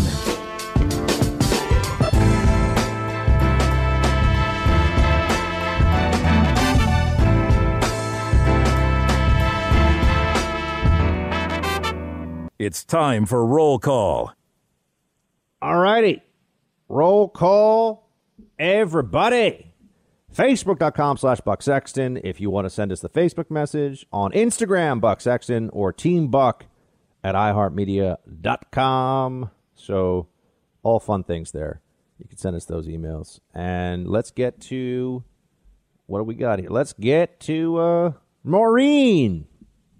Come on, Maureen. Uh, wait, no. Oh, that's the that's not Maureen. That's Oh, Eileen. Right? wow. That was Yeah, just- bad. yeah, that was really bad. I just realized that one. I'm definitely one of those people who's been singing songs with the wrong lyrics for so long now that I refuse to believe that I've had it. I've had it wrong that long. Do you know what I mean? Did you really think it was "Come On, Maureen"? No, no, no, no, no, no. I knew that one as soon as as soon as I said it. But there are others that I'm like, no, it can't be that. You know. So I'd love to hear some examples when you think of them. Uh, yeah, I'll, I'll definitely think of some. I've definitely had songs though that for a long time I was singing the wrong lyrics, and then someone's like, "That's not the lyrics," and I'm like, "Yes, it is." You know, it's hard to believe that you've been singing the wrong song lyrics for a very long time. But anyway, I miss the '90s when I. Uh, oh, I want to be Jesse's girl. Yeah, he's right. I, I I wish that I had. I, I wish that I could be Jesse's girl or whatever. I, I had that one wrong. I think everyone had that one wrong. Yeah. I wish I had Jesse's girl, is what he's saying, right? I think I said I wish I was. Anyway, there's some other ones. Producer Nick just pointed that out. All right, let's get back to what Maureen actually has to say. Hey, Buck and producer Mark, quick question. Once President Trump names his SCOTUS pick, is it legally allowed for the Senate to just immediately vote on it with no hearings whatsoever? I feel the hearings are nothing but theatrics and an invitation for the left to drag things out and create a hostile environment for an appointee. After the immediate vote, she should be sworn in the very next day. Thanks for all you and Mark do for us. Um, Maureen, uh, I think that yeah, they, they don't have to have hearings. I think it's up to the Senate. They just have to give. They have to have a vote for the advice and consent clause to be uh, to be fulfilled. And I yeah, I, I think that they shouldn't. I think they absolutely should not do the hearing. I think that the hearing is a mistake. I think that it's a bad idea. It just allows them another line of attack against Amy Coney Barrett. They'll play games. They'll try to extend it out. They'll play timeline games. They'll say there needs to be a, you know, a federal investigation of Amy Coney, Barrett's, you know, I don't know, stock holdings or something. They'll come up with something. These people are these people are ruthless and crazy, and they don't want to believe that they've been the party of baby killers for the last forty years. They don't want to believe. They don't want anyone to. And there's some part of them that realizes that the Supreme Court doesn't give you this wave of a hand that says, "Oh yeah, no, you can totally do abortion any time of pregnancy." A lot of people are going to think, "Hmm, maybe this isn't the innocuous thing that they've been saying it is." Uh, let's see what we have here. Next up in the mix, Joel. Uh, hello, men. Just listened to today's show, and as always, tremendous. I got to admit, I'm liking this take no prisoners attitude you've adopted of late. This is the time to put our foot down and end the madness. So I, for one, appreciate the tone you're setting, as I'm sure your other listeners do too. Keep up the fight, you and producer Mark. Continue with the fun, entertaining, and informative show. You guys are a good team. Shields high. Joel, thank you. Right. See, producer Mark? The people have spoken. Good. They like us.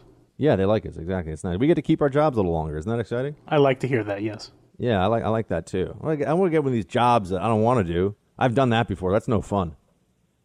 Yeah, we have What- fun. What is the worst? What is the worst job you've ever had? Like, I mean, going back to when you were scooping ice cream as a teenager. Like, what's the what's the one job you're like, this sucks? Oh, because worst job I've ever had, I probably can't say on this radio show.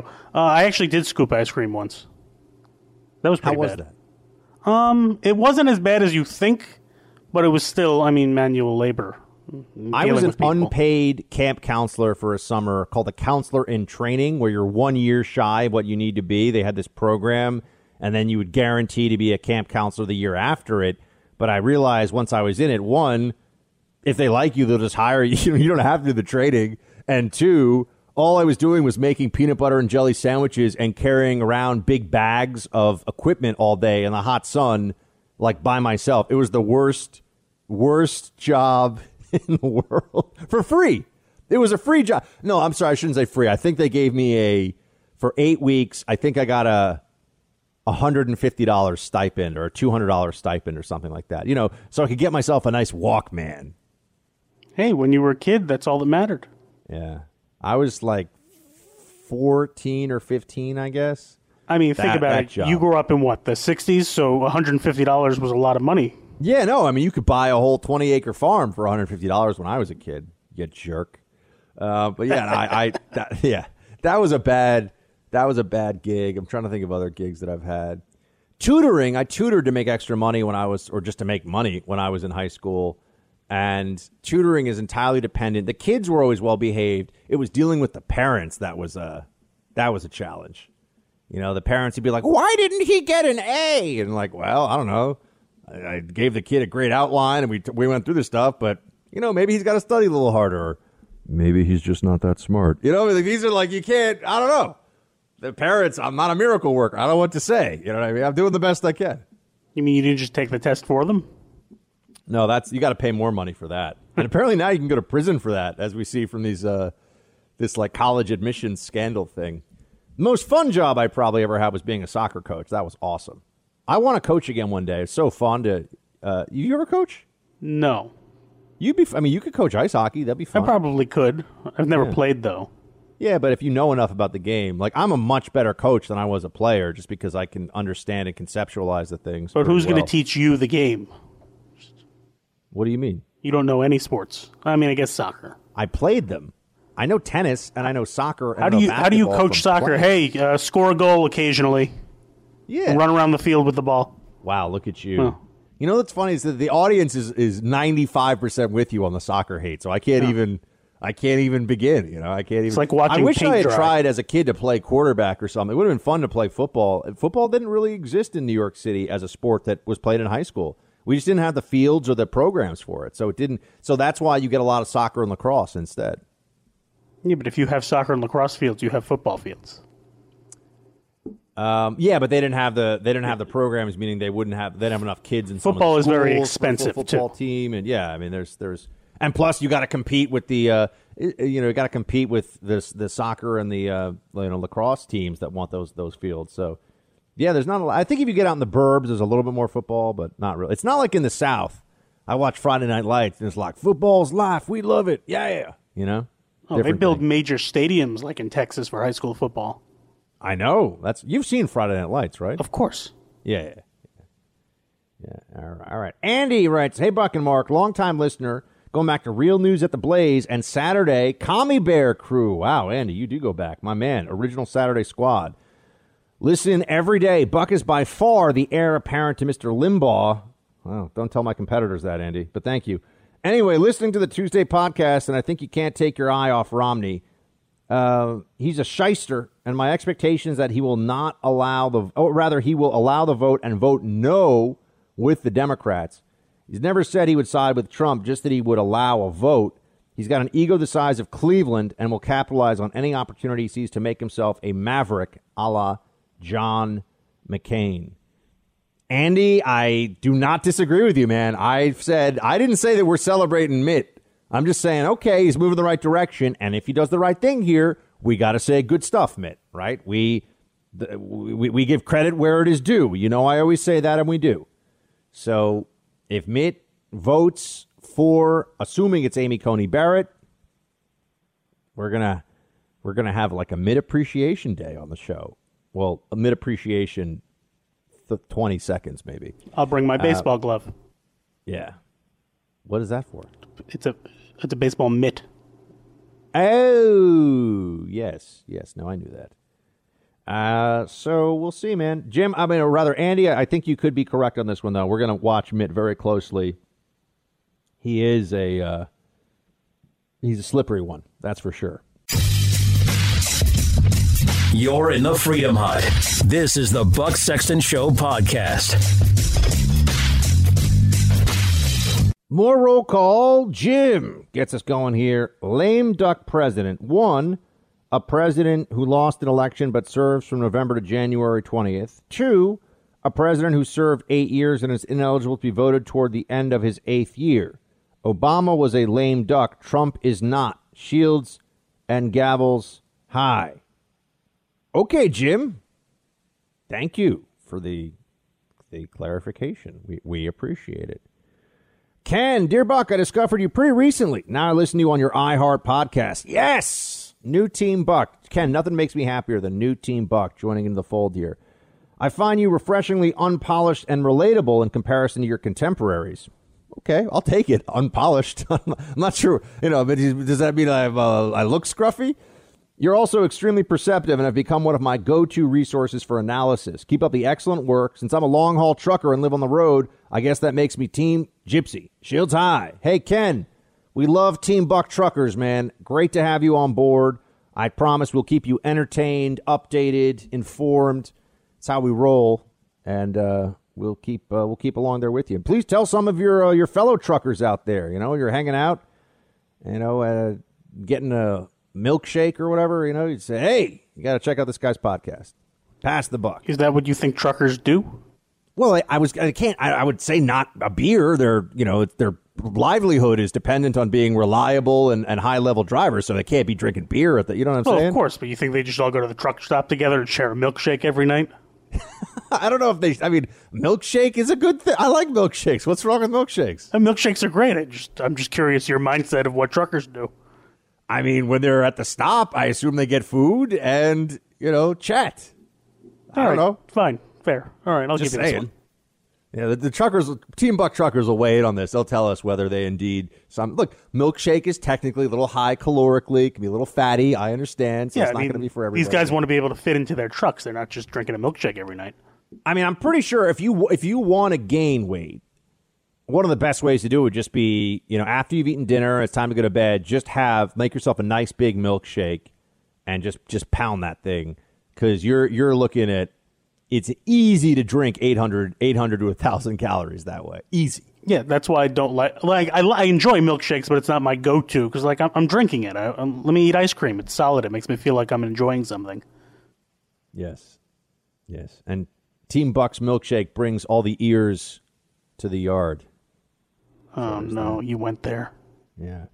All right. Uh, Chris writes Producer Mark is your color commentator when sports come up, background and insight, shield side. Yeah, no, he's so, yeah, we don't have Mark do play by play on the show. That would be weird. Hey, Mark, just start pretending like you're watching sports. But he does tell us about what's going on in the sport. Uh, well, since, since we're on the subject, anything interesting happening this week?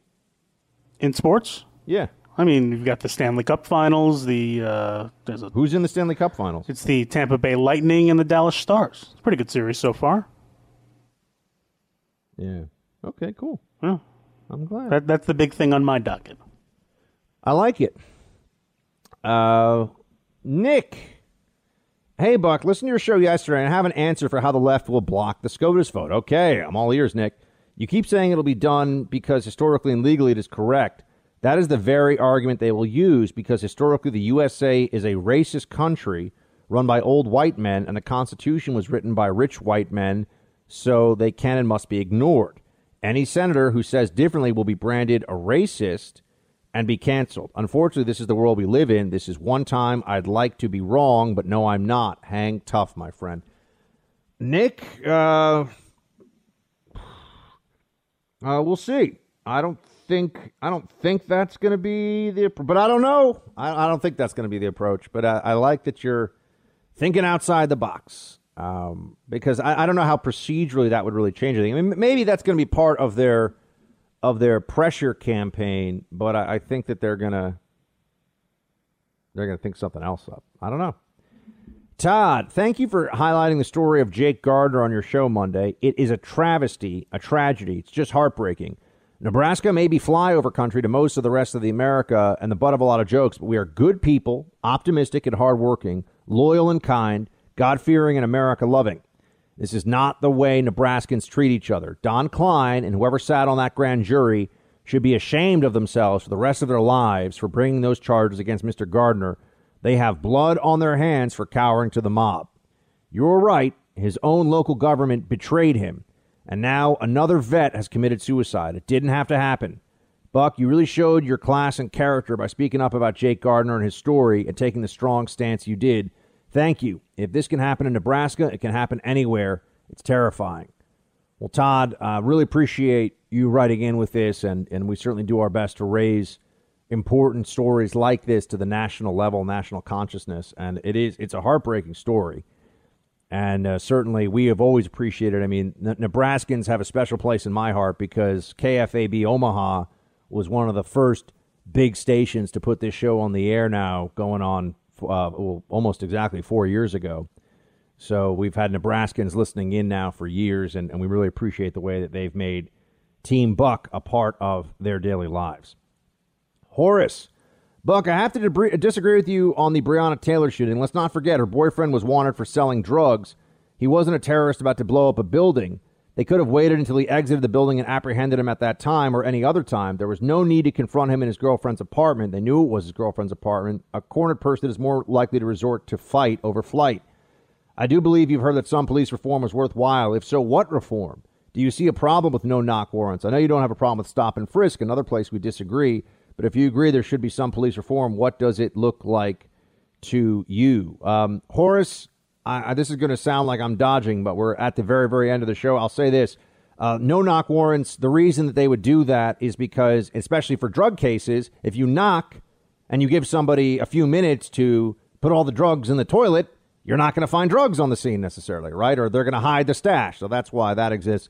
And as for police reform, it's a very broad range of issues. Um, I actually seek prosecutorial reform more than specifically police reform. So that's the best answer I can give you with the clock ticking down to zero. But thank you for writing in. And uh, team, until tomorrow, shields high.